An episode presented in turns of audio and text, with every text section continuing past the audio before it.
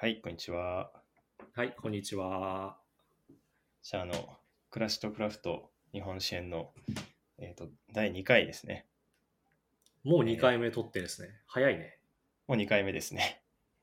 まさかの毎週収録っ ていうあそうあ、そうだね。ことになったんですよね。うん。まあ、1回を短くして、そうね、毎週やっていこうっていうことで、そねうやなっんてだるよから。ね。だから結局さ、昔のね、前のポッドキャストは月1とか月2回で撮って、1回あたり3、4時間とかかけたじゃん、あ収 録そうにそうそう。うん。やっぱちょっと辛かったからね、それだと。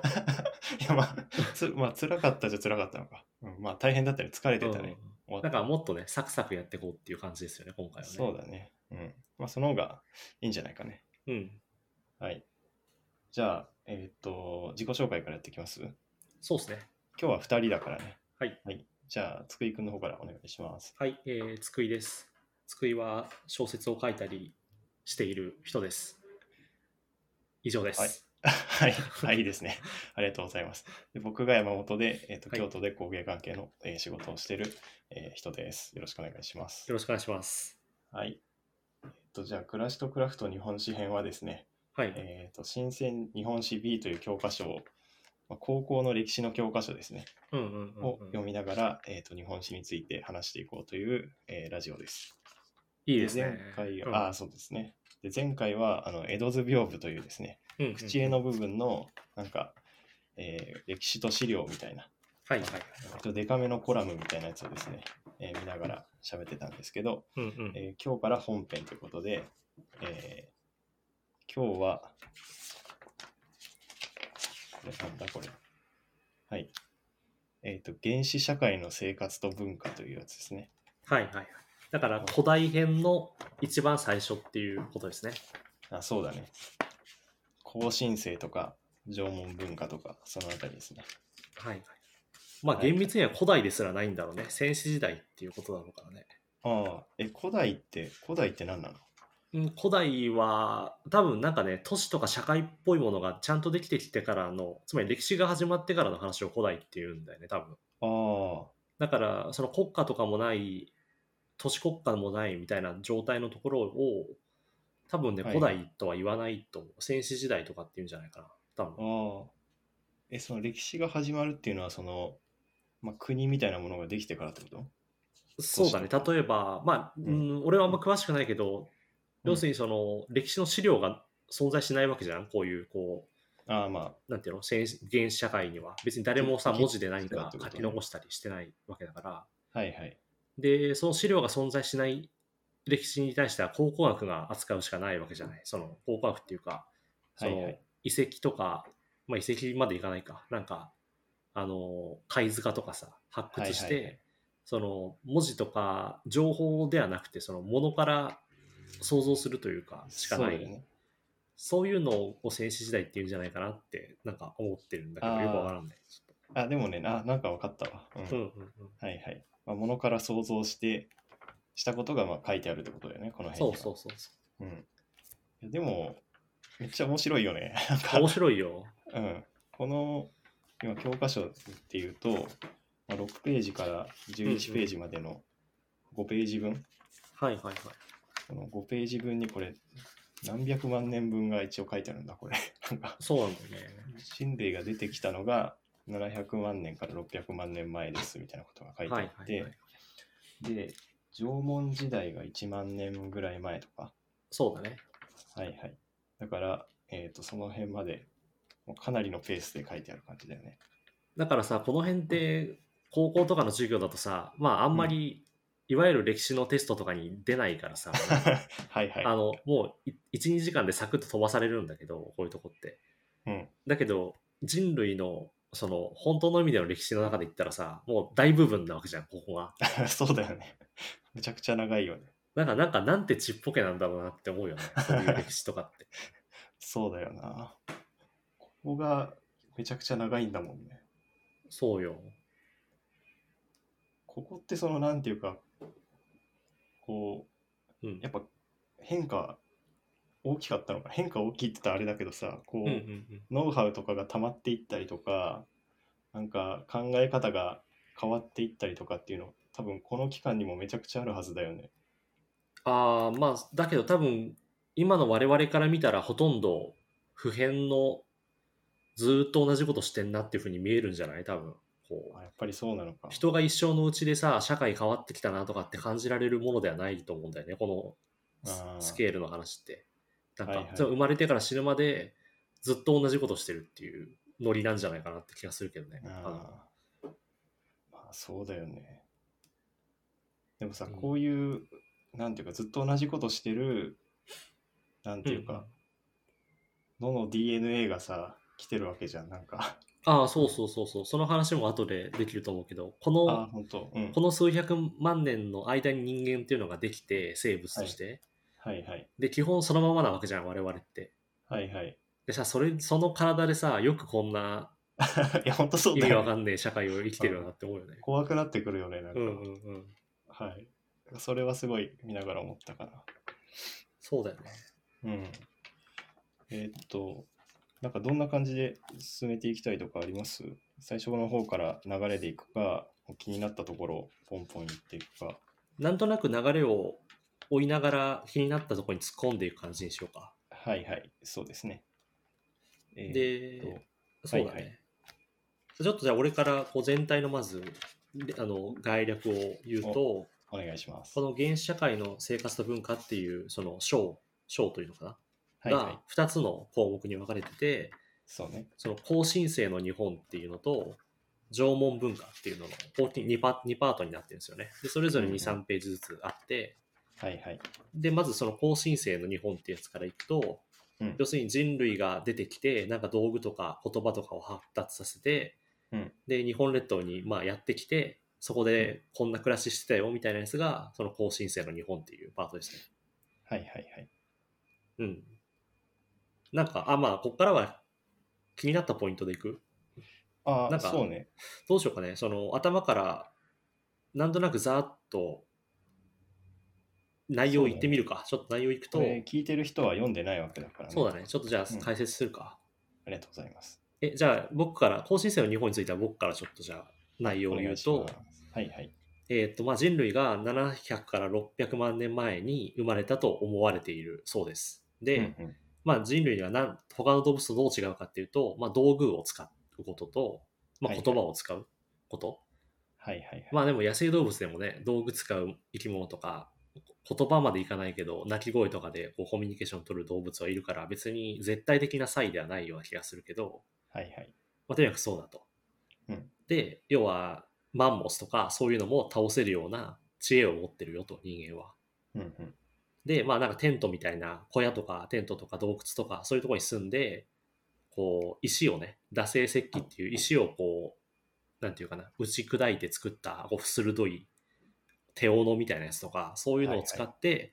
動物を飼ったり、あとは魚捕まえたり植物を取ってきたりとかして生きてたよと。でこれが、まあ俗に言う旧石器時代はい。ってことですね。で、それが地質学的には更新性っていうのに当たるとされてます。うんで、更新性っていうのは、まあ、そういうざっくり言うと寒かった時代、めっちゃ。えーああ、そうなのそうそうそうそういう定義なのかなうんとね、地質に結局その氷河とかの、あのーなんていうのが溶けた痕跡とか、そのそれによる海面上昇とか、あのーはいはい物質循環が変わって、それがこう土に跡として残るわけだよね、地質学って。うんうん。それによってこう層が地層っていうのができるでその地層をどっかの綺麗に残ってる地層っていうのを発見してきてじゃあここを標準の地層にしようって言ってじゃあこの地層は何万年前だから何万年前を何時代、まあ、今回だと後進世とか氷河時代って名前にしようっていうふうに国際的な合意があるわけですよ地質学って、はいはい。はいはい。そういう感じで、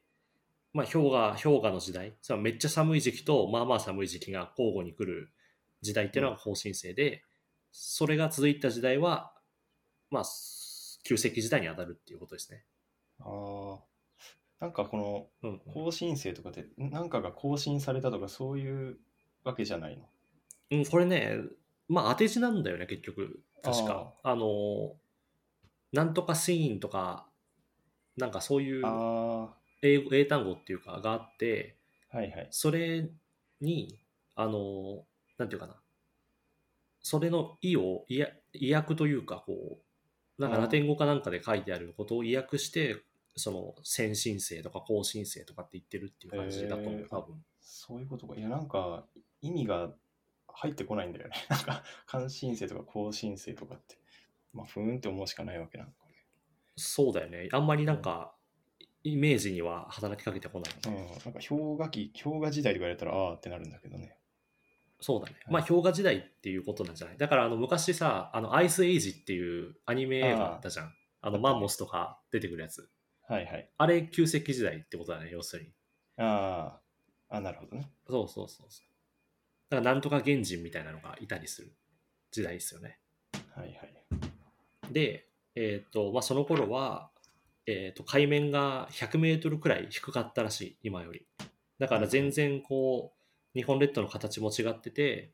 あの、中国とか、あの、ロシアとか、うん。朝鮮半島とか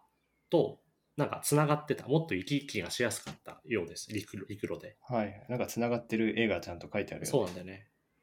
これ、この日本列島の旧石器時代の絵みたいなのが、なんか逆さまになってるんだ けど、これってなんかあんのかな逆さまっていうか、そのた、中国大陸が下、下なんだよね。そうそうそう。うん南と、あ、そうだね。別、南が上とかでもないな、これ。なんか、ななんだこの向きはって思ってたんだ けど。うーん、まあなんでなのかね。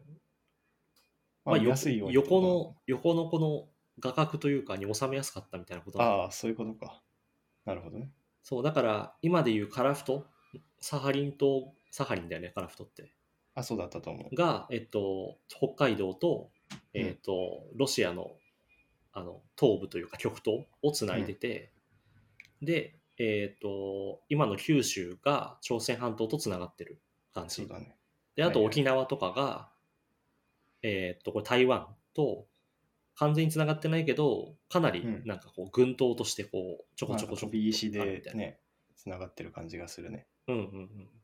はいはいはい。ということらしいですね。うーんで、そこを渡って、あの、マンモスだの、ナウマンゾウだの、まあ、野牛、要するに野生の牛とか、あと鹿とか、そういうでけえ動物がやってきたよと、日本にも。え、あ、野牛、あ、本当だ、野牛の絵あるね。野牛はこれ、まあ、バイソンとかに近い絵なそのうかだな、ね。バイソンとうんうかんバッファローとかかな、はいはい。でそういうのが来てで人間もそれを追っかけてきたよっていうのがその旧石器時代のだから氷河時代の終わり頃の今から3万年以上前のことだって言われてますねはいはいはい。そうねなるほどね。ナウマンゾウとかね。そう象を食ってたみたいだね人はその時ねああ、そう。だってやっぱそれを追っかけてきたってことはそうなあんじゃなあ、いそうか。あのー、あれだよね、あの、はじめ人間ゴンとかのさ、はいはいはい、マンモス食ったり、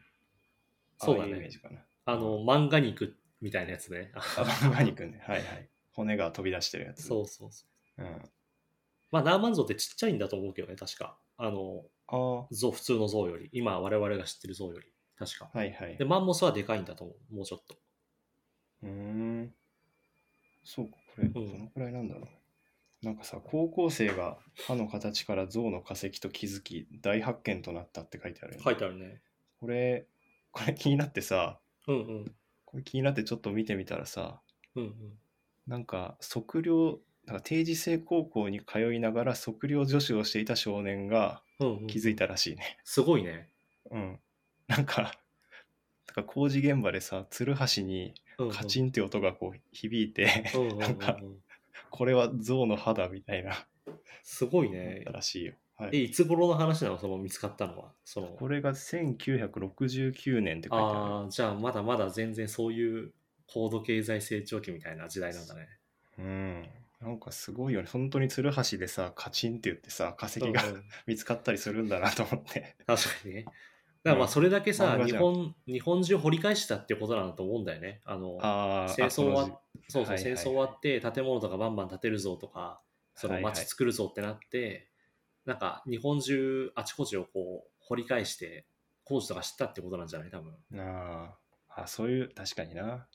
69年、あ、67年か。あ、69年だね。うん、うんうんそんな感じするね。そうだと思う多分だから今は大体ねそんなに新しい土地をさ掘り返したりってのがないからうん。あれなんじゃないそのなんか、今よりは昔の方が発見しやすかったのかもしれないね、これ。ああ、なるほどね。そう。ちなみにさ、あの、ラスコー壁画ってわかるああ、なんか聞いたことあるね。あの、ラスコー洞窟っていうフランスに洞窟があって、そこに、はいはいこう、昔の人が、あの、ず牛とかをね、追っかけて狩猟してたみたいなのが絵で描いてあって、うんうん。あのーまあそれがなんていうのかなこう日本あ日本じゃない世界最古の、まあ、芸術というかこう、うん絵画というかと言われてるのね、はいはいはい。まあ、最古かわかんないけどとにかくすごい古い芸術だとうん。でそれがね、あのー2万年前くらいなんですよ確かうん。今からでクロマニョン人がやったと言われてて、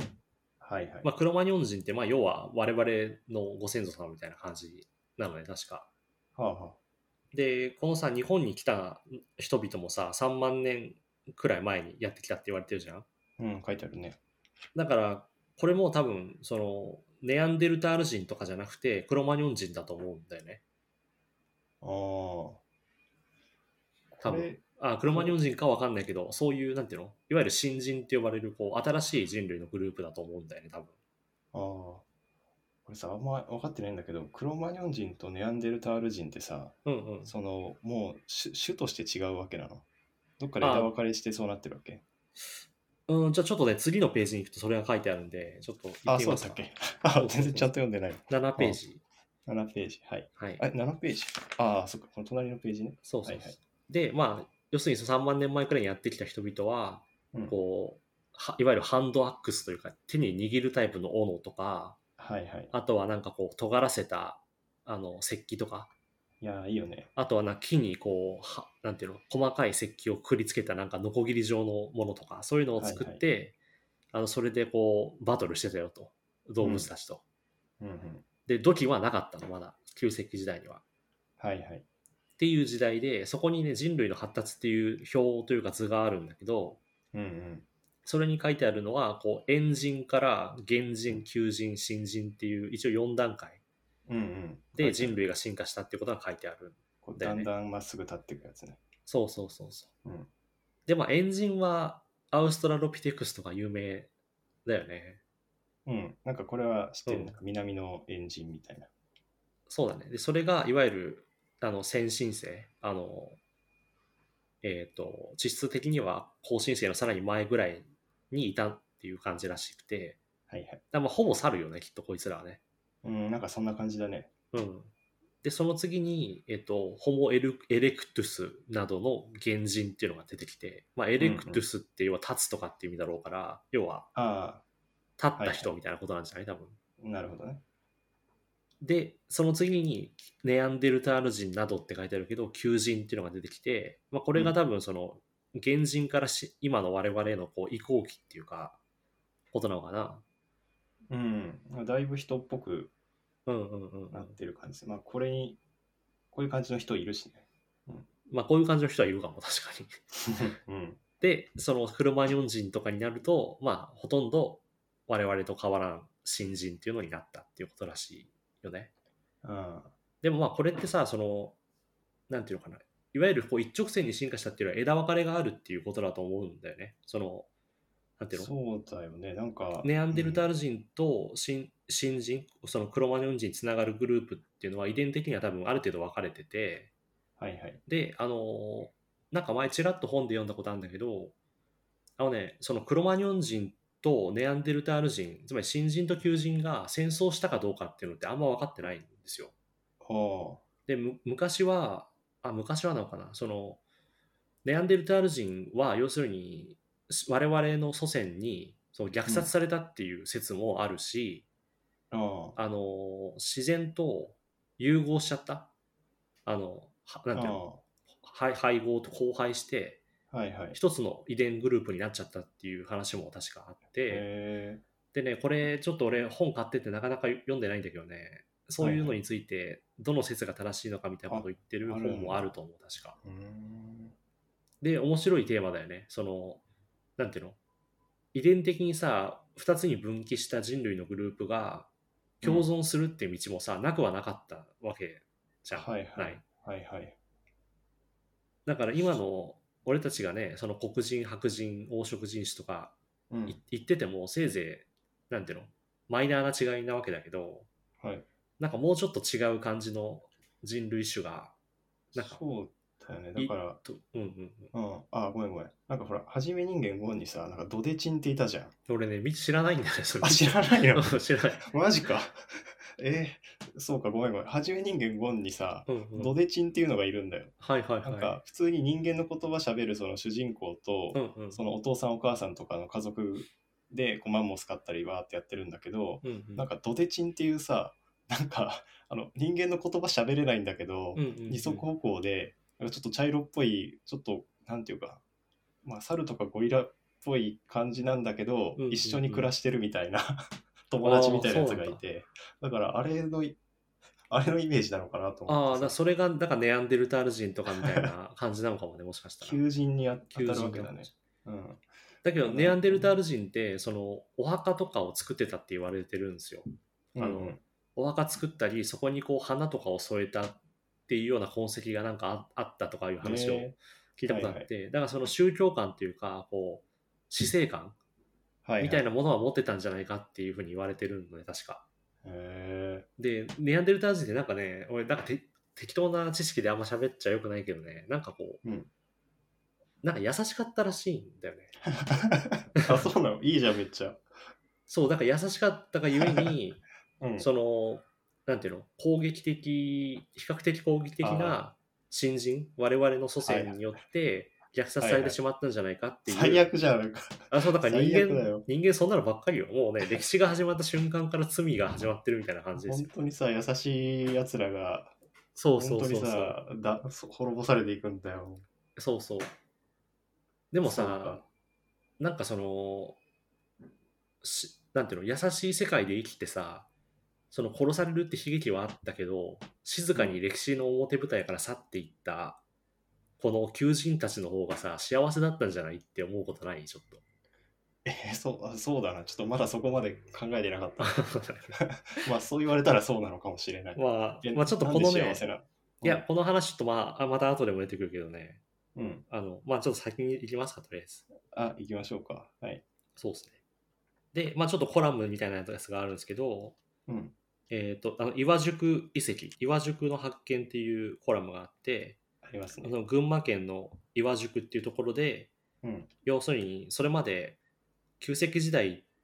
には日本には人はいなかったって言われてたんだけど、うん、うんいたってことが分かったんだよってことが書いてあるうん。書いてあるね。でそれが1946年なんだって、うん群馬県の新田郡の岩宿で発見されたって書いてあるね。うんうんうんいやーな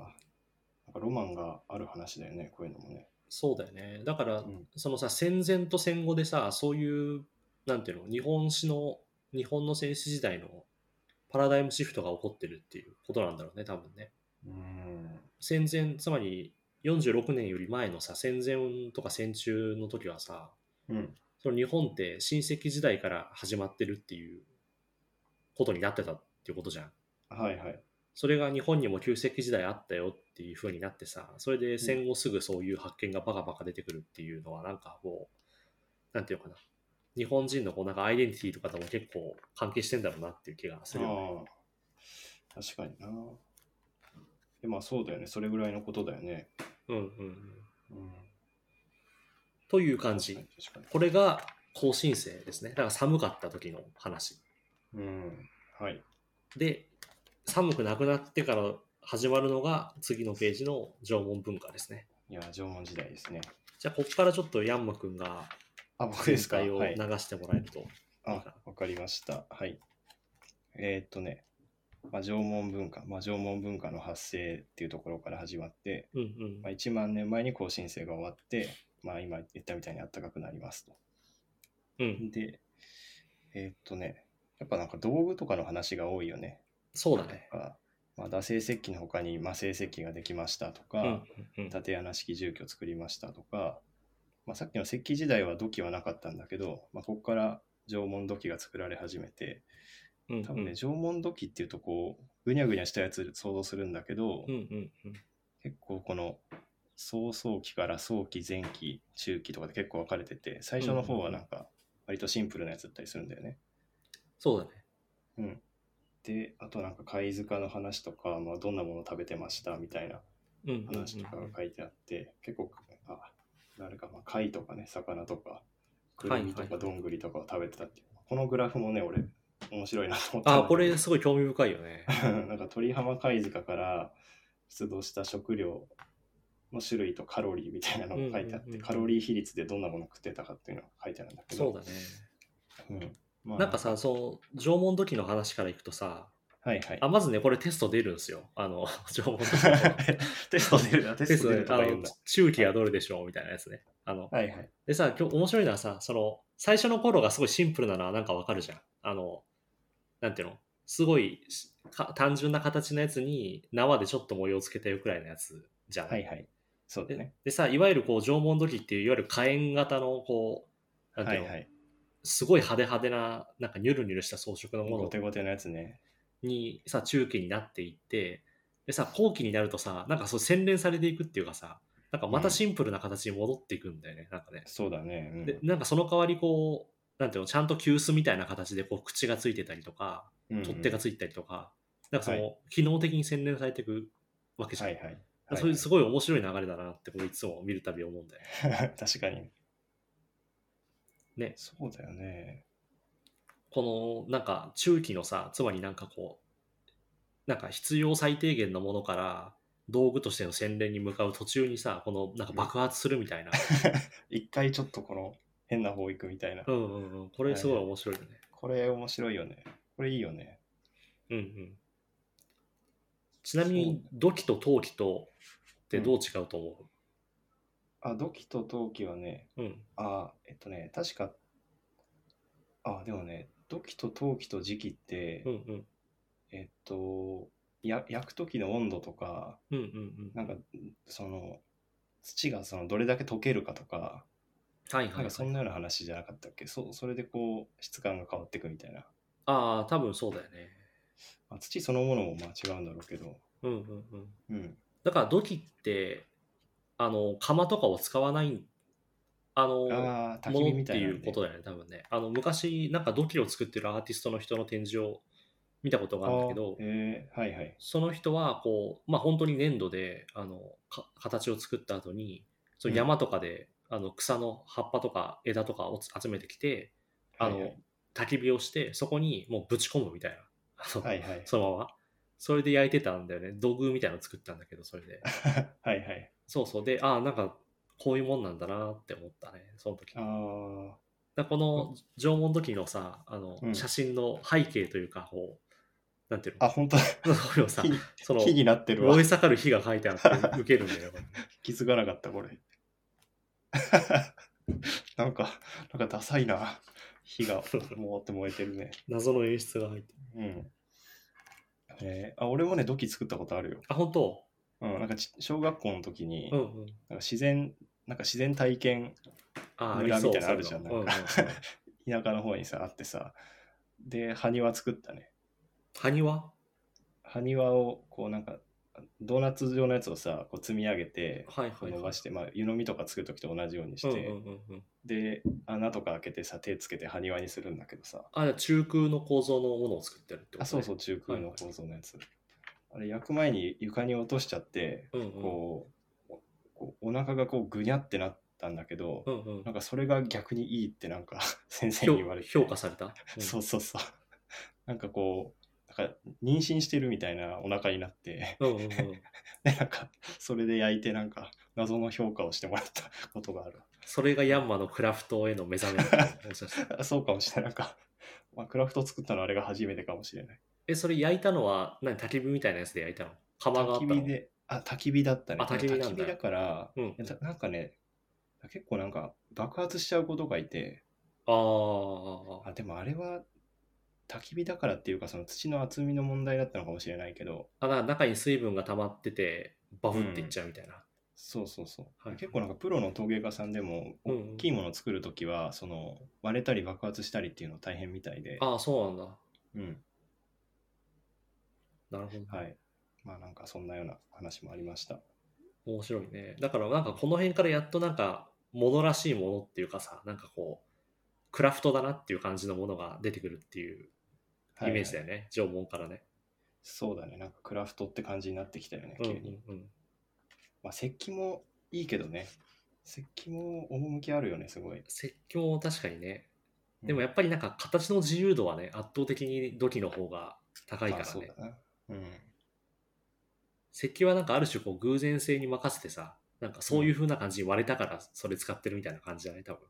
うーんまあそう魔性石器はもっとあれか、なんかエレガントか。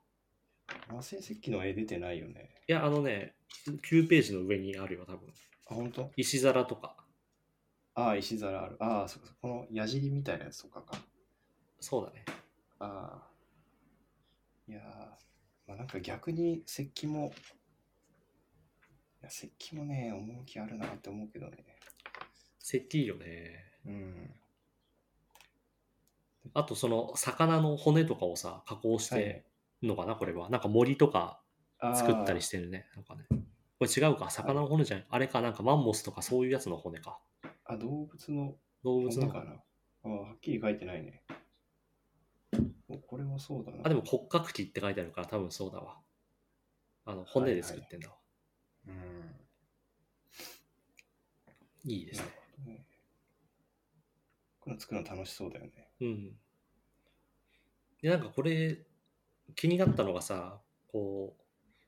後半のところにさ、その、要は、この人たちは定住をし始めたってことが書いてあるじゃない。はいはい。だからこれまでこう、なんていうのマンモスとか、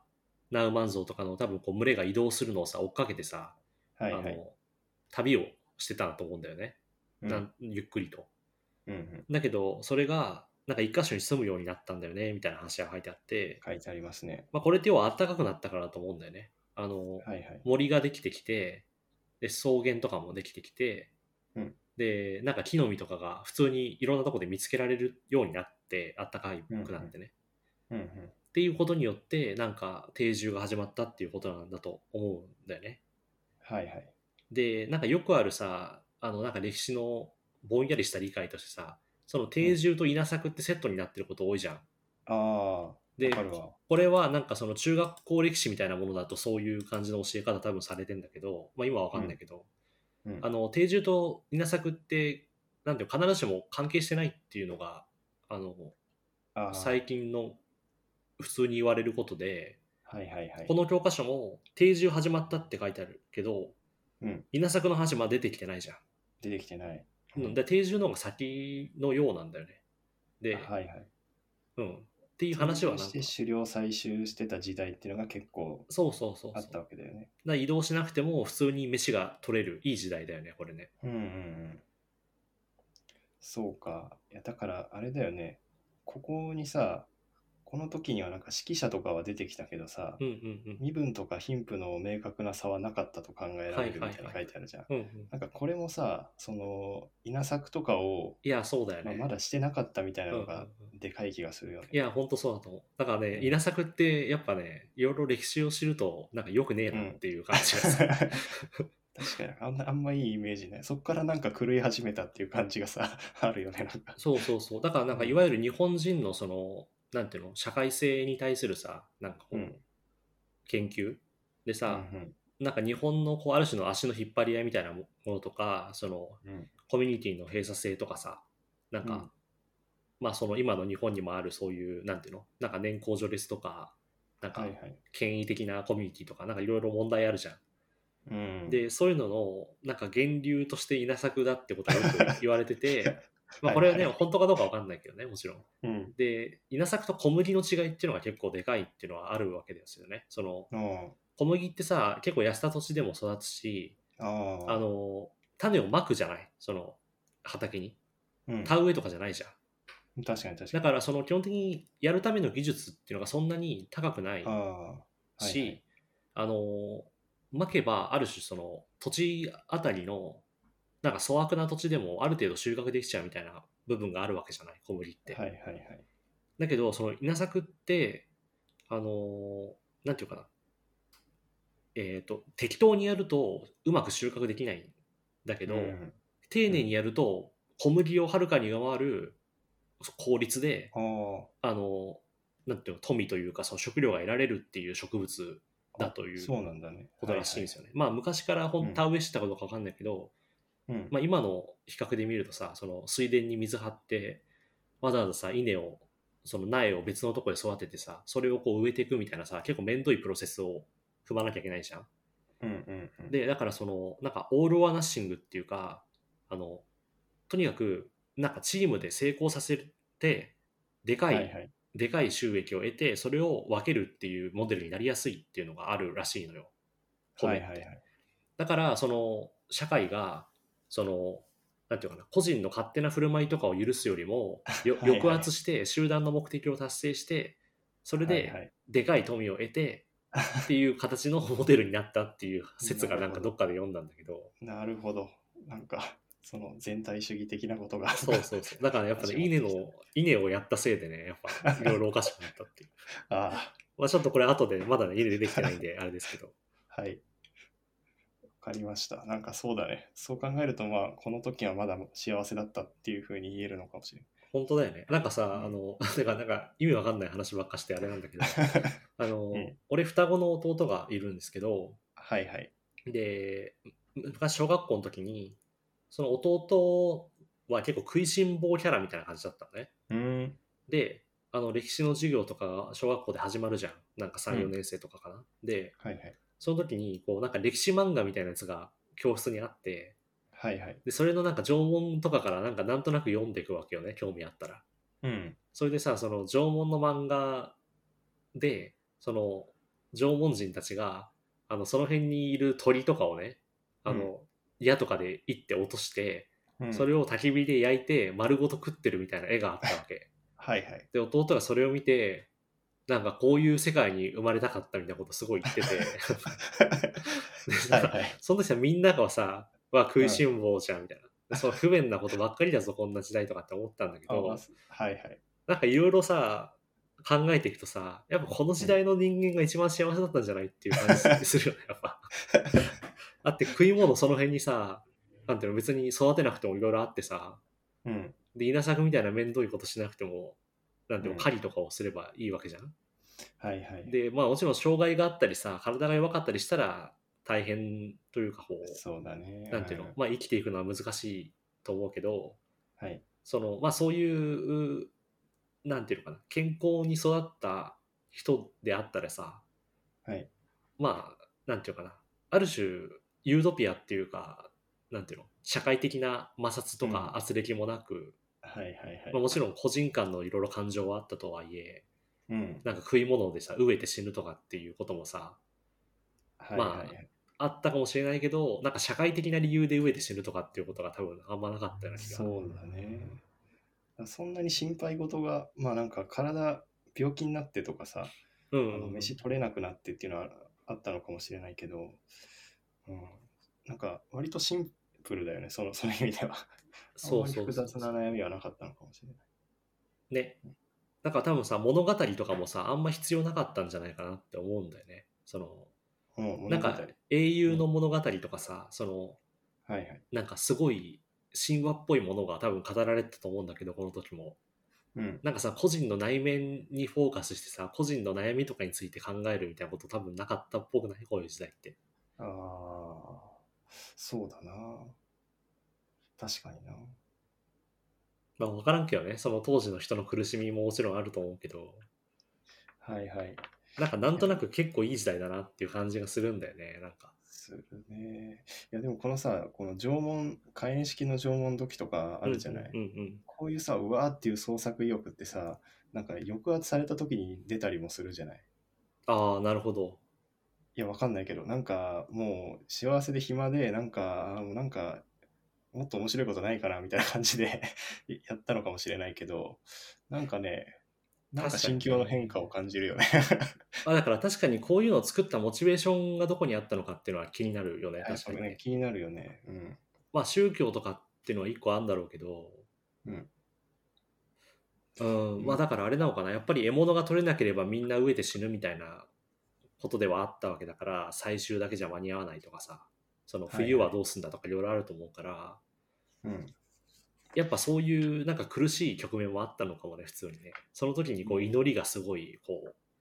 なんかこういう形を生むみたいなことはあるのかもしそうだよね。なんかさ、その次のページの、そのうん10ページにも行くとさ、れない。うんうん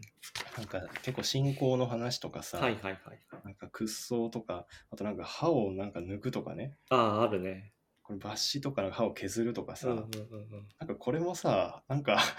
これ、なんかモチベーションないとやらないじゃん、こう いう、確かにね。こういうなんかちょっと異常なことって。まあ異常、異常だと思うのはなんか、今生きてる人の感覚だからわかんないんだけどう、んうんうん。うん。なんかこれらはちょっとね、おって思うよね。確かにね、この下の方にさ、歯が加工された頭蓋骨っていうのが出てくる結構強烈だよね。いや、そう、だから前歯、前歯両方とさ、その前歯の横の歯、うんうんうん。なんか、こう、三つ股になってるんだよね。そうなんだよね。削こっうて削ねっ。て、うん、これ多分ね、痛いよね。これ痛い神と思う経まで削いっや当たっちゃったりして。で、しかも、検診抜いてさ、下の前歯を4本くらい抜いてんだよいやもうね、全抜き、うん、下の前歯全抜きでしょ、これ。これね、だなかんらでこの 全然幸せじゃない可能性ある なだってさ、幸せだったらこんな歯抜く必要ないんだから、歯いっぱいあった方がいいんだから。だこれがその村落の市長あるいは術者であったと推定する説があるって書いてあるけど、うんし。かもこれ女性なんだよね。な、そうだよね、女性って書いてある。だから女性リーダーなのか、あるいはその、ある種の犠牲を強いられた巫女みたいな感じなのかわかんないけど、うん。とにかく何何らかのすごい負荷がかかってることは想像できるよね。なんいかや、そうだよ。だから、縄文イコールハッピーでもなかったのかもしれそなうい。かもしれない。確かに。うん。あと、この屈葬ってあるじゃん、なんか、手足を折り曲げて、うんうんうんうん。こう、墓入ってるみたいなうんうんうん。写真もあるんだけど。で、これがさ、死者の再霊を沈めたりとはいはいはか、再生を願ったりみたいな。これも気になったからちょっと調べたんだけうんうどんさ、うんうなんんか死者の霊を沈めたり、再生を願ったり、うんうん。あとはなんか、あの、墓穴の、こう、あんまり墓穴掘る労力を軽減するためみたいな、はいはいはい。とか、いろいろある、いろんな説があるって書いてあったんだけど、うんうんこれ多分これ墓穴の労力、これけ軽減するためなんじゃないって思って、 なんうん。はいかはいはいはい。 これ、それが一番なんか、だから普通に人が死にまくってたんじゃないっていうことよね。その、めんうん墓穴掘るのめんどいくらい、うん、バンバン人は死んでたっていうことなのか な。あそうだよ まあなんか、そんな気もしたよね。だからまあでも人はまあ死ぬか。うん。まあこれ後の弥生とかになっても出てくる論点だけどさ、結局その共同体同士の争いがどのくらいあったかっていうのは多分あ重要で、はい、あの、まあ、狩猟とかさ採集だけでさ、賄えるその人口を超えて繁殖拡大しちゃったコミュニティみたいなのがあった時に、うん。まあ、周りからさ、その収奪した方が早いっていうことになるわけじゃない。うん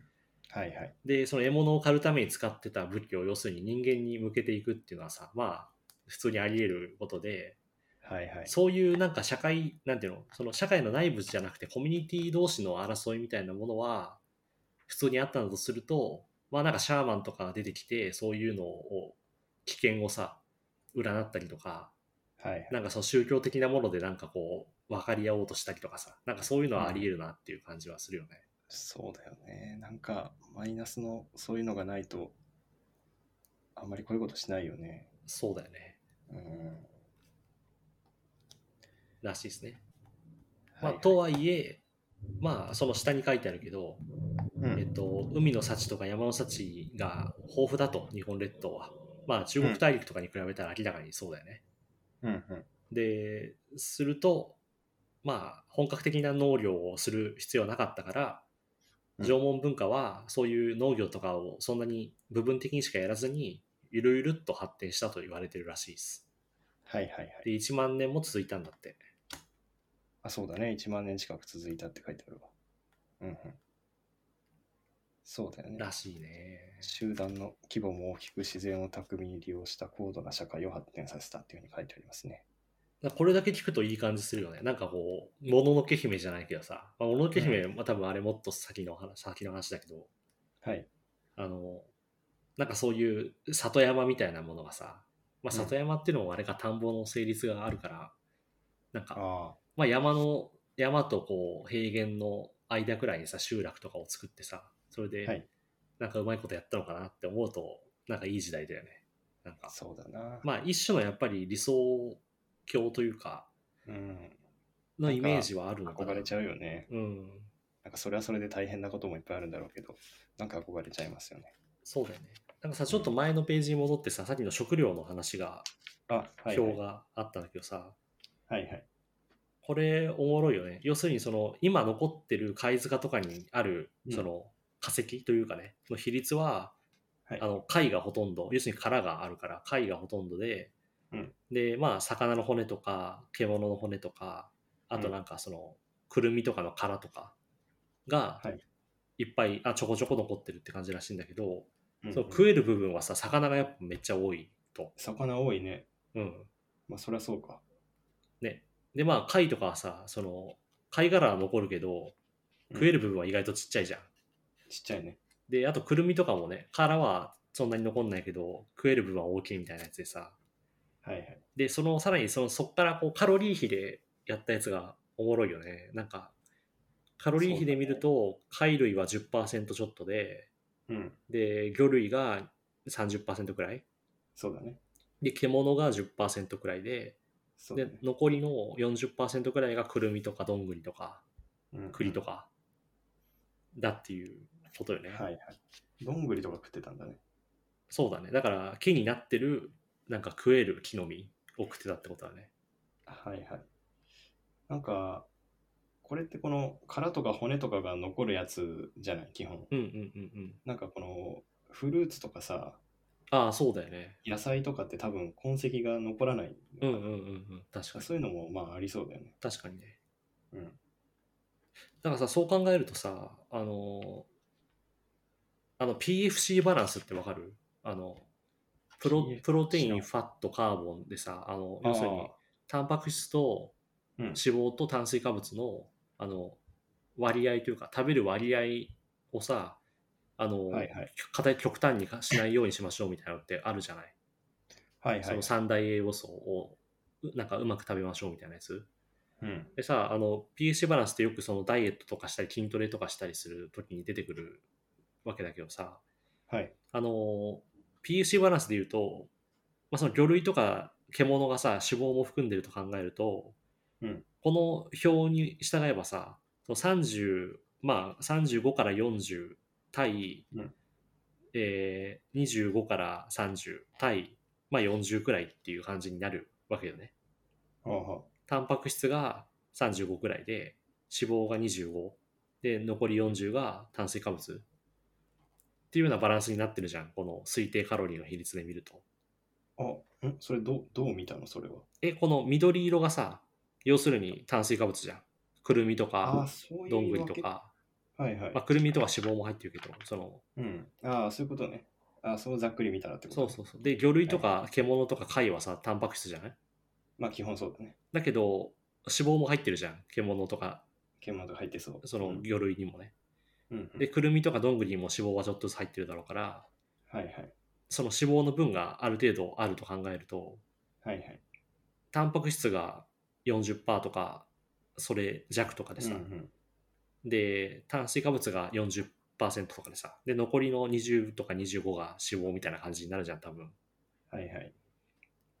で、これってさ、現代の筋トレとかする人の PFC バランスに近 いんだよ。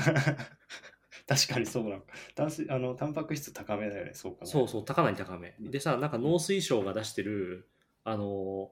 なんていうの、生涯健康でいるために大体 PFC バランスこうしましょうっていうやつがあって、えそれって、はタンパク質15、脂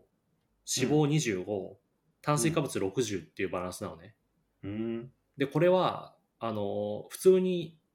体型をなんか維持するというのかな。なんか、うんまあ普通に健康に生きるって意味ではこんなもんなんだろうけど、うんうんあの、なんか筋トレとかする人はこういうバランスじゃダメなわけじゃないその、まあ、もっとタンパク質いるってそこうとそう、もっとタンパク質いって、で脂肪と炭水化物を若干抑えなきゃいけないと思うんだねよはいね。はい。はいはい。でさ、その縄文人のさ、なんていうの、カロリーはさ、むしろそっちになってるじゃん。その、なんていうの、確かに。タンパク質めっちゃ多多めで、うん。で、炭水化物、まあまあ、脂肪は少なめみたいなさ。体作る人のやつだ、これ。そう。だからやっぱムキムキだったんじゃないかな って。体動かしてそうだしね。そう。だからこれで狩りとかしてさ、歩き回ったりして、で、こういう筋トレ食みたいなやつ食ってるんだとしたらさ、はいはい。なかなかのそうだね問題ね。うん、夜はちゃんと暗くなったら寝てね。そうそうなそんうそうか。、うん。どんどん体できていきそうだね、確かそうだよね。に。やっぱさ、米とか作り始めるとおかしくなってくるわけじゃない その、なんていうの 炭水化物は。稲作をディスりまくって る。いや、うち稲作やってるからさ、実家が。 いや、なんか、見てると、なんか、なんでこんなめんどくさいことやんのかなっていつも思うんだ よねはいはい。そうそう、それをちょっと言いたかった。なんか、なるほどね。あ、でもそう考えたら確かにそうだね。なんか、現代人の理想とするバランスになってるわけだね。そまあ、う理なんだよね想なのかどうかね。まあ、まあ理想っちゃ理想か。うん。まあ、なんか結局この時代にさ、人今の我々のこう DNA とかほぼできちゃってるわけじゃん。うんうん。で、その頃食ってたものはこれなんだからさ、うんなんかまあ、そりゃそうだよなっていうか、なんかこ う、今の食生活にさ、その DNA がついていけなそうだよなっていう感じは、まあ、なんかわかるよね。ああ、そうだよね。なんか炭水化物多くなっちゃうよね。なんかわかんないけど。炭水化物やっぱり簡単に集められる割にカロリー効率がいいっていうことなんだろうね多分ねうん。なんか貧しくなってるのか、そう考えると。そうそうそうあだからなんかあの狩猟採集民とその、うん現代人のなんかその食べる食材の種類の数を比較すると、うんあの狩猟採集的なその生活を、まあ、現代でもさ続けてるとかちょっと前まで続けたコミュニティってあるじゃんうんうん。それの方がその普通の先進国に行ってる人よりもな何倍もの数の種類のうん食べ物を食べてるんだよ、あうーんのっていうじ研究があってへあのなんか基本的にその少ないものいっぱいかんいっぱい効率よく作れる少ないものを食べてるのがその現代人で、うんいろんな種類のものをちょっとずつ取って食べてるのが昔っていうかその狩猟採集民ーはいはいはい。なんだっていう話があってだからそあーの食生活のなんていうのバリエーションっていった時にはやっぱ昔のこういう時代の方が豊かだったなと思うよ多分そのああ、なるほどな。うん多分現代ももちろんいやねそんな気するね。いろいろ食おうと思えば食えるけどさ大体決まったものばっかり食っちゃうわけじゃんうん。なんか食わされてる。決まったものを。 うんうんうんそうだよな。えー、でもなんかこう、縄文人ってさ、なんうかんうん昔の教科書とかに縄文人の顔こんな感じみたいなイメージああるじゃうなんい、はいはい復元したやつみたいなねあ、そうそう。なんかこう強そうじゃん。強そうっていうかさ、筋トレしてそうな顔じゃん。なんか、 ああ確かにねなんかなんかそういうのもあんのかな。この、こういうタンパク質多めの食事をとって、動き回ってっていう。 ああまあでも骨格には出ないんじゃないなんかそれはその骨格になんかそうだったんじゃないかって想定で筋肉をつけてそうしてるってことだああ、あ、そっか、あれ骨格がもう違うのか。ああいうのって。多分あそっか縄文人の顎が骨なんとか格違うんじゃないなんとなくはいはい。あ、そっか、まああれ、骨、そうだよね。骨が残ってるから、そこから推定してんだもんうんね。うんうんああまあ、確かに骨は変わんないか。あそうなんですよねなるほどね。 でなんか最後に日本人の起源っていうちょっとこうあのなんか右翼とかが好きそうなやつがありますが、あるね。それによるとうん。後進生の新人だからクロマニョン人とかうんの時代から日本列島には人がいたと。うんでその人骨の特徴は縄文人にも受け継がれてるけどだけど今我々の世代というかその今の日本人につながる特徴っていうのはその後進生からいた人々じゃなくて、うんあの縄文時代の人々と似てるらしいんうーん。だって。まあで、本そ当れだってね要するに、まあ、後からやってきた人たちはいはい。と、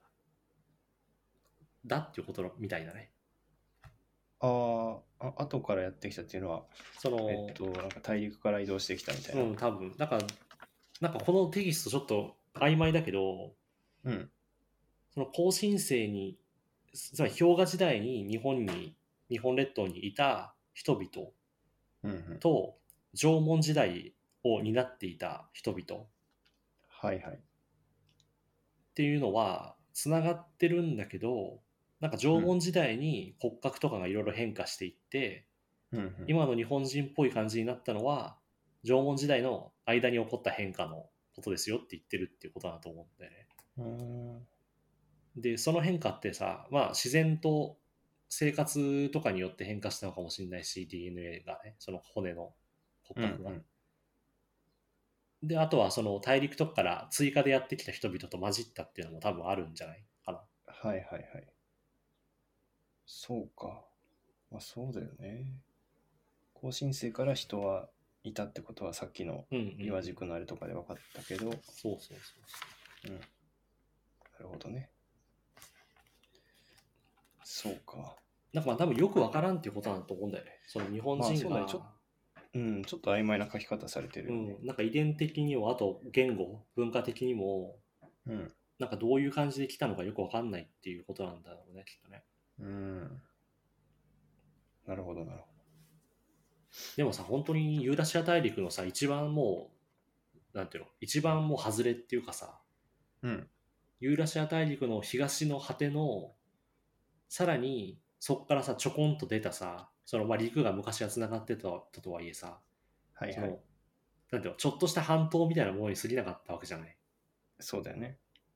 そんなところにさ、来たってことはさ、いろんなこう、ものが流れ着いてるっていうかさ、なんかこう、なんていうの中心的なこグループじゃなくて、なんていうの かな。教室の隅っこそうにいそうるそう。。隅っこに さ、追いやられた者たちがさ、なんかこう、集まって作った国みたいな感じじゃないだか はいはい。らそんなもんだよね。 よくわかんないのは。そんな まあそうだな。なんでいいこんじゃないなんか。う、純血っぽい感じはないよね、多分ね。ああ、まあそうだよね。なんかずっと、まあずっとその場にいたっていうか、そうだよね。流れ着いた人たちの、なんか、グループっていう方が、まあ納得はできるよね。場所的にもうんうんうね。んうん。うん。なるほどね。そうですね。で、縄文時代に多分海とかもだんだんこう、あれなんじゃないですかね。あの、あの縄文海進とかっていう確か言葉があったと思うけど、うん海が一気にこう水位が上がって、あの陸地が海に沈んで、はいはい。で、その日本列島みたいなやつが多分できたんだと思う。縄文時代に。独立しちゃったってことね。はいはい。多分、わからんけど。なるほどね。あそのあたりの話は書いてないのか。もう次も弥生だもんね。そうだね、海進の話がないですね。うん。なんかもう弥生時代の日本列島の地図はもう完全に日本になってるよね。完全に日本っていういうか、こう大陸とつながってないというか。うんうん、あでもちらっと書いてあるわ縄文文化の一番最初のとこに氷河が溶けて海水面が上昇し、うん。えー地殻の変動も加わって海によって大陸から隔てられた日本列島が形成さあれたあって、はいはい。あ、やっぱ縄文時代なんだね。そうだねうんうん。でさやっぱりさもともとつまりそこにはさなんか森とか草原が広がってたわけじゃない海に沈んだ土地っていうのはさうんうん。でだから有機物いっぱいあるところにさ海がこう出てきてだから栄養が豊富なこう浅い海みたいなやつが多分できたんだよ多分こうんうん。う日本のその沿岸部にあでそれが多は分いこう漁業とかさそのなんていうの海の幸みたいなのをもたらしたっていうことだと思うんだよね多分ねあ、ああ、なるほどね。だからラッキーな土地ではあったんじゃないその端っこだけどはいはいはい。いいとこだ。うんうんうん、確かにそうだね。そうだねでこの三内丸山遺跡って縄文遺跡のさ代表格みたいなやつがおう青んうん青森にあるけど、そこからはなんか漆器とかも出土してるみたいですねあ、そうそう。なんか漆器の古い歴史見るとね、うんうんやっぱり三内丸山遺跡とか鳥浜貝塚とかの話は出てくる。はいはいはい。うんだクラフトの、クラフトの発祥の時代でもあるわけだね、この縄文時い代やはーね。そうだね。うん、そうだと思う。木製品も石器も、だから土器もそうだし、うんうん。この前ちょっと見た「日本焼き物史」っていう本あるじゃないではいすはいか、はいはあれもその縄文あたりから始まってるんだけど、い。うんうん。もうとにかくこの手あの日本焼き物史の中でも縄文土器はすごく絶賛されててああ、そうなんだ。 なんかもうこれは世界の原始美術の頂点とまあこれこれなんか書いた人の主観がすごい入ってる感じするけどはい、でもやっぱ強烈だよね。この中期の縄文土器のさ、なんかビジュアルっていうか。そうだね、うんなんか強烈だよねでこれって別にその外の文化の影響を受けたわけじゃないみたいなことも書いてあるんだよねああ、もう完全に日本の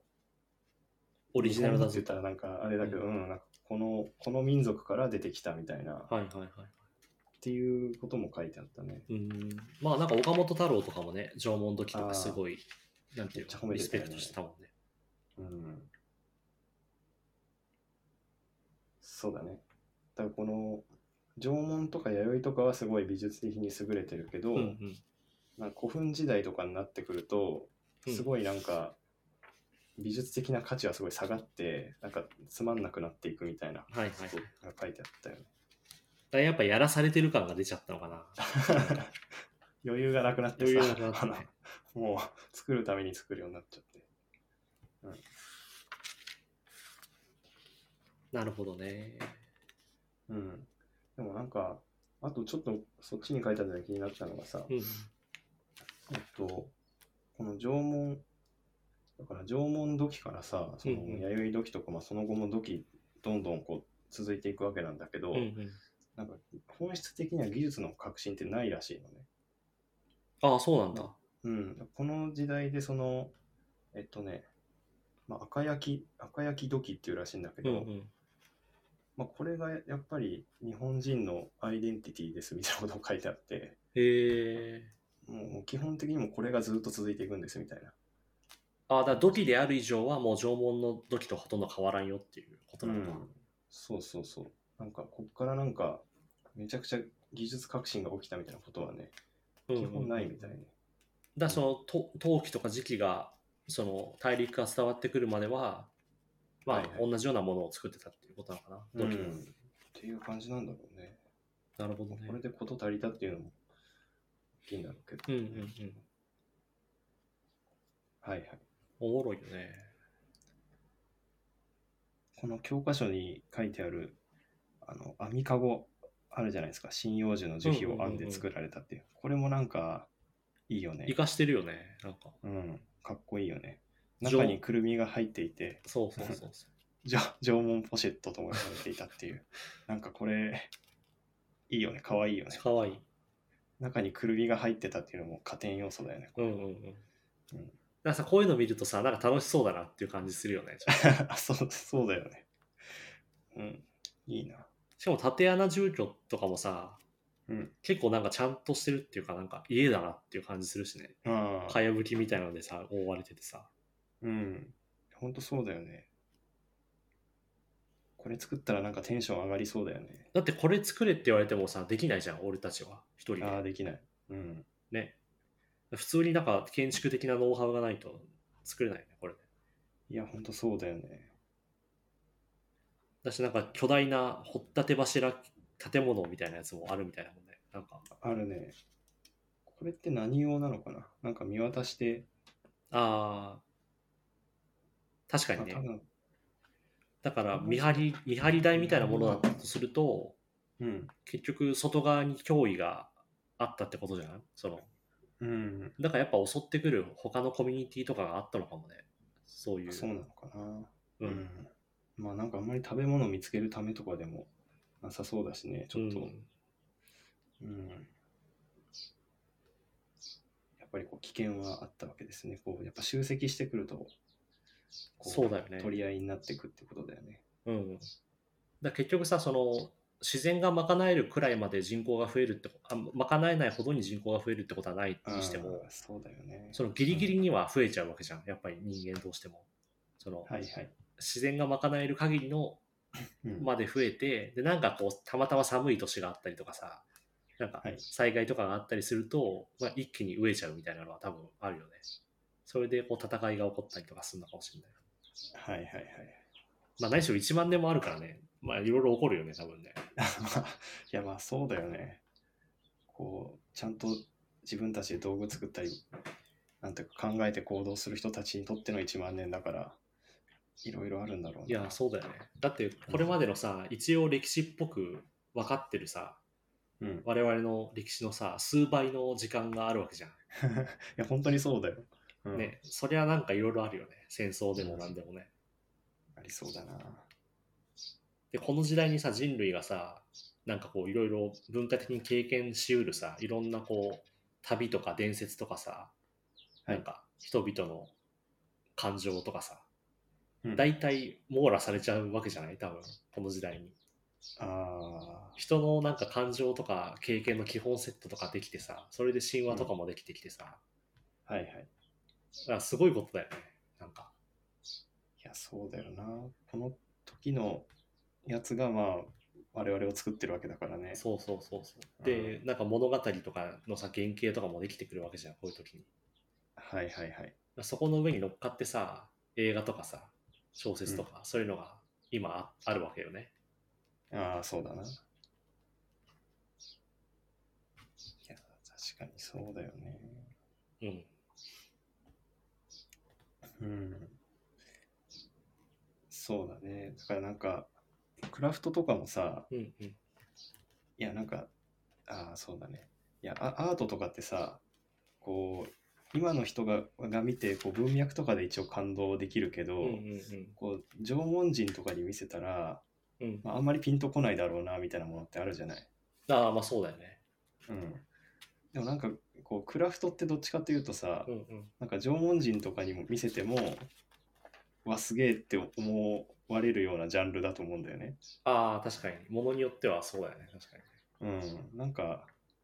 うん、いやなんかそそういうのをクラフトはなんか大事にしていった方がいいなってちょっと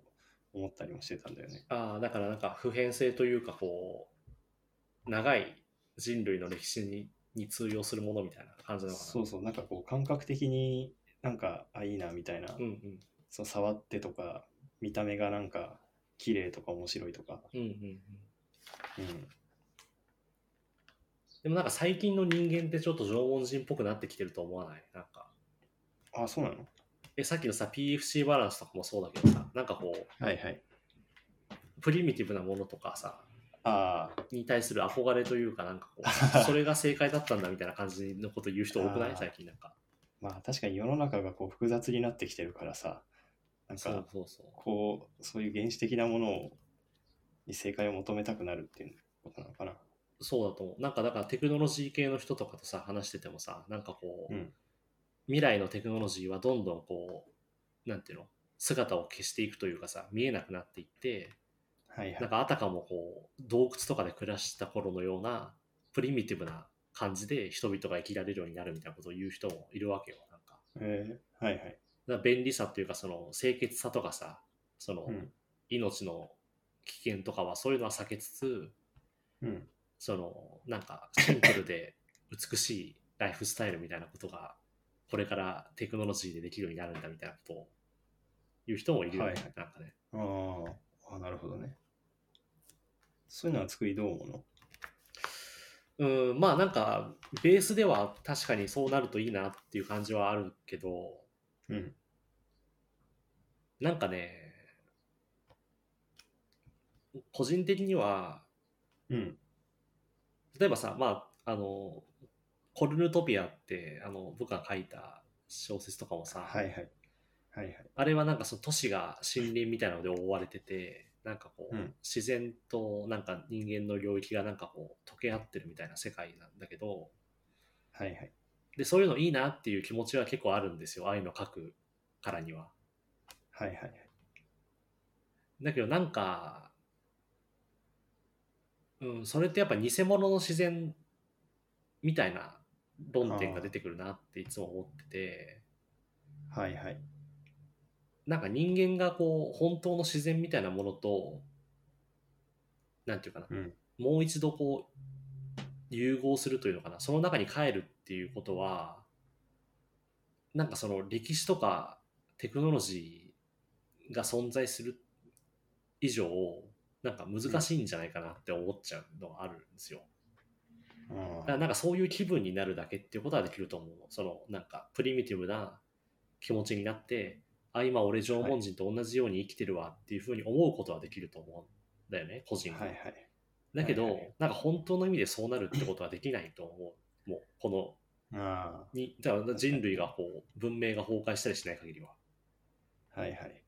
と思うんですよね。だからなんか、まあこうなっちゃった以上はね、そうそうもそうそう。そんなの言ってもフェイクだっていうことですよね。そうそう。だから、なんかまあ、楽園追放じゃないけどさ、その、一度、その人類が楽園を出てさ、なんかうん、育ってきてしまった以上、そこに戻るっていうことは多分選べなくて、自分たちでは。うん。で、そのなんか戻れなさっていうかさ、こう、そういうプリミティブなものに憧れつつも、何か歪んだ形でしかそれを実現できないっていうことが、興味深いというか、なんか、なんていうかな、その歪み方みたいなことにすごい関心があるんですよね、個人的には。ああ、はいはい。うん、だから、なんか、なんかエコですねとか、なんか、自然派ですねっていう感じのものに、やっぱり安易にこう、そういうふうにしたくないっていうのはあるかも。ああ、いいね。なんか、つくいらしいね。うん、やっぱつくいね、らしい、ひねく れた。でもひねくれですよ、完全にひねくれた。 でも、ああ、でも僕もそ、それ、そうだと思います。 まあそうだよね。うん。とにかくさ、なんかそういうこう、原始のものにさ、素朴にこう、合一していくとかさ、なんか自然と融合するみたいなことをさ、簡単に言う人ってさ、うん。なんかこう他者へのリスペクトとかないと思うんだよね、基 本的にだ大丈夫ですかなんか、またちょっと闇の部分闇が出てきてまいやすけいや、ど別。になんか特定の誰かを批判してるわけじゃな いはい。と思ってて、まあ、そうね。やっぱりさ、でも思いそ込れはそうだよみねだと思うんだよ。うんそのうんで思い込みをに浸るのは別に構わないけど、うん。なんか個人的にはなんか人はそうやって他人他者というか、まあ、自然っていう他者うにん。対してなんか思い込むことしかできないとか本当はいはにいそういう人間以外の存在について分かることができないっていうなんかその限界の方にすごい関心があってうん。そこをなんかね安易に乗り越えるっていう想定があんまりできないんだよね俺はね。うん。と思うそうだな。そうだね。なんか、まあ確かにシンプルに考えた方がいいことはあるんだけど、うんだからそうだね。リスペクトの問題になってくるのかもしれないね。そうだねなんかこうやっぱ追放された存在であるみたいなことがすごい大事というか気になるなって思うな。うん。っていう、まあ、だからこそ縄文とかに対するロマンはすごい共感できるっていうかわかるんだけどなんかその実現ロマンのをじゃあいざ現実化しようとした時に抱えてしまう屈折みたいなことにより興味があるっていう感じかなうん。そうだな。例えば PFC バランスみたいな話で言ってもさうん。昔の人はさその自然とその時取れるものとかさその時熟してるものとかをさ食べて、うそれで成り立てた PFC バランスなわけじゃん。はい、はいで。さそれがいいんそのバランスがいいんだっていうふうに現代人は思ってさ真似したりするわけだけど、はいはい。するとさなプロテインのあの粉飲むとかさあの、はいはい。鶏肉をめちゃめちゃ食うとかさなんか、はいはい。あのスーパーで売ってるナッツとかを食うとかなんかそういう感じになるわけじゃないそのそうだね手軽にやろうとするとね。うんでさ、そうするとさ、じゃあそのプロテインの粉って、なんか何から作られたのかっていう話だとさ、大豆を加工してできたさ、そのうん。残りカスみたいなやつとかをさ、使ってたりさ、そのはい鶏肉いっぱい取るにしてもさ、すごいこう、まあ、結構ひどい環境のこうブロイラはいはいー。とかでさ、育てられたさ、なんか鳥をもう何億匹と殺して、なんか集中的に流通させて食ってるとかさ、はいはい。そのナッツとかもそうじゃん。あの、あの熱帯雨林とかを切り開いて、そこにナッツの畑を作って、ナッツいっぱい作って、それを輸出して日本に来て食ってるみたいなさ、そういう感じなわけじゃないですか、世界は。はいはい。うんだからなんかその局所的に縄文人のような顔をすることができてもさやっぱりなんていうのそうだな。そこにそんその外側も含めて存在してるすごい歪みというかさなんか屈折というか、確かにな。がすごいうん罪とコストの上に、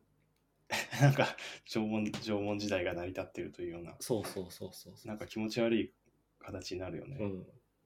うん、でなんか結局それをなんか批判してさ本当の縄文時代に戻るべきなんだっていうふうに言うつもりはないし、うん。だけどやっぱり安易ななんか理想をさなんか個人のレベルの納得で叶えてもなんか嘘じゃないって思うっていう感じ、う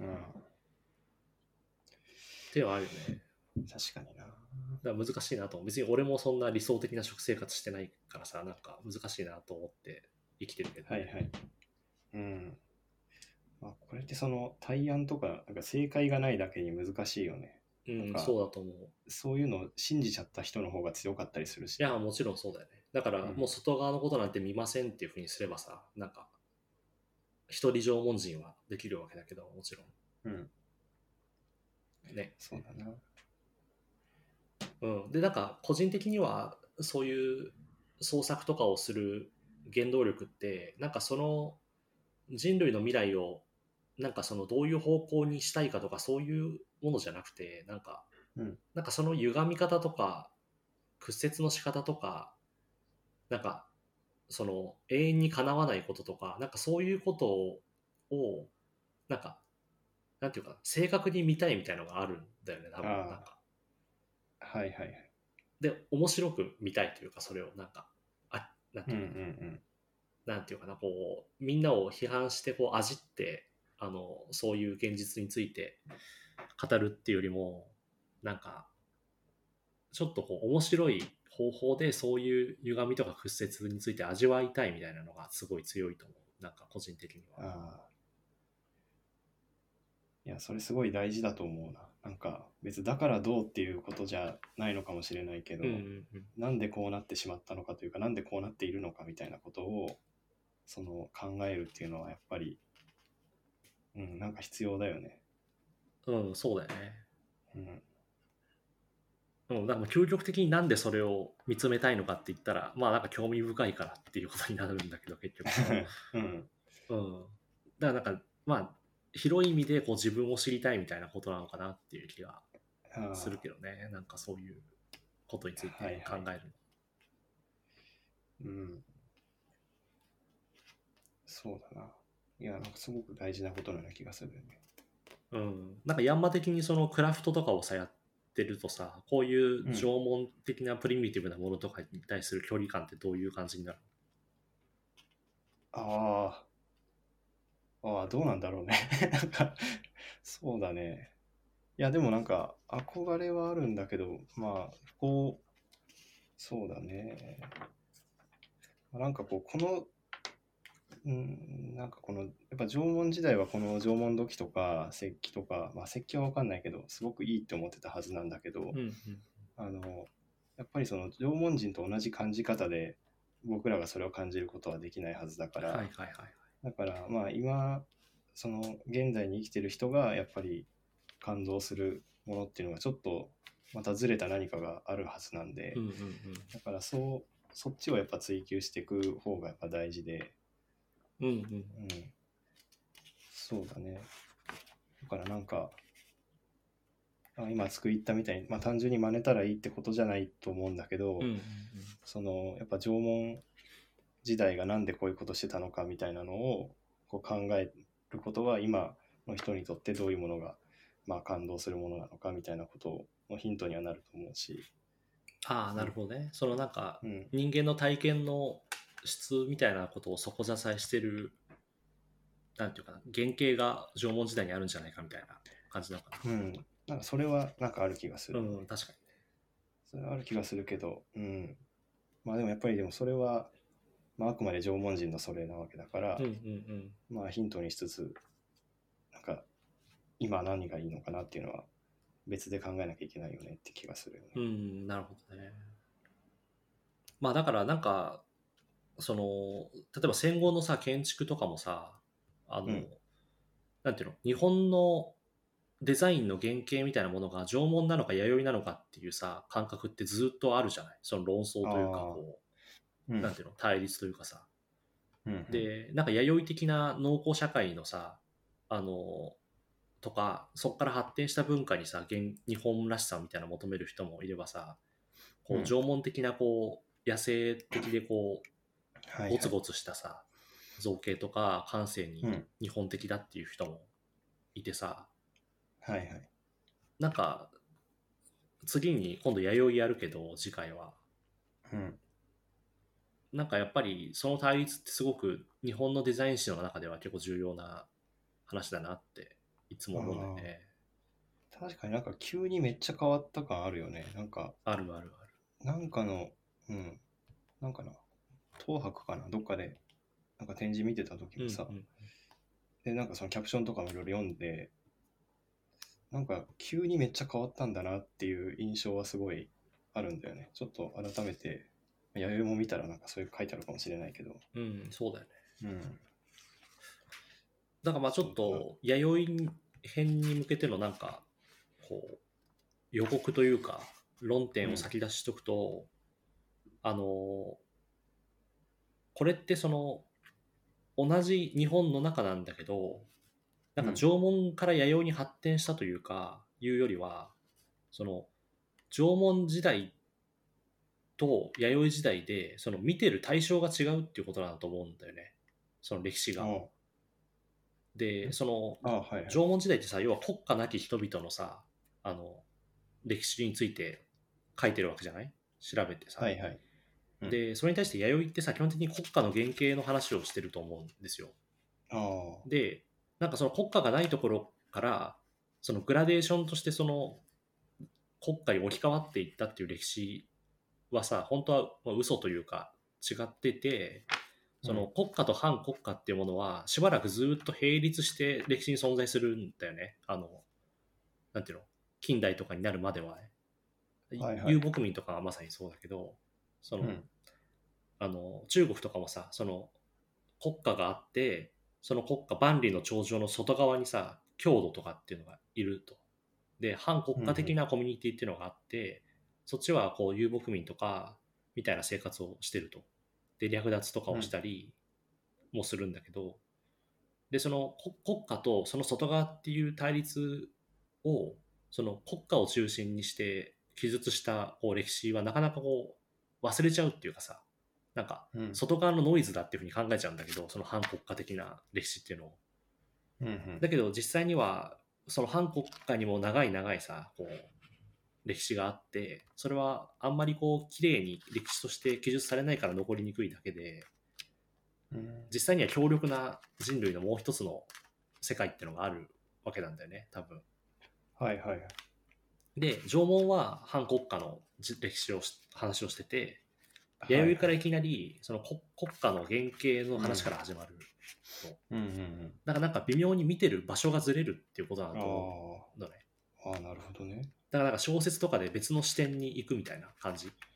はいはいはい。だからなんか縄文と弥生の間でなんか縄文のこの暮らしした人たちがみんな弥生時代みたいな農作稲作を始めたんだっていう理解は多分正しくなくてそうだよね。そうそうそう一部の人が稲作とかをやるようになって僕たち日本人はそっちの人たちの子孫だからたまたまその人を主人公に置くだけでそのそ弥生時代の間にもこういう縄文っぽい人たちはいっぱいいるわけなんだよね多分本当はああ。だからさっきのネアンデルタール人とクロマニオン人みたいなああそうだと思うそう感じに近いのかもしれないね。だから縄文土器作ってた人が急にスタイル変えて弥生土器を作り始めたとかってことではなくて、ああそうそうそうそうなんかへ並行してたものをこう線路を切り替えたえこう話が進んでるわけです。うんうんうんうん。でさそれってなんかあんまりちゃんと書かれてないっていうかさなんかこううん。歴史って基本的になんか日本人っていう主人公のさ一つ一つのこうなんていうの一人称視点というか変わらない視点での物語のように書かれちゃってるじゃないですかはいはい。なんかそれによってななんでこんなガラッと変わっちゃったのっていう感じに見えるああ、ってことなんだそういうことね。うん、うんうん。なるほどな。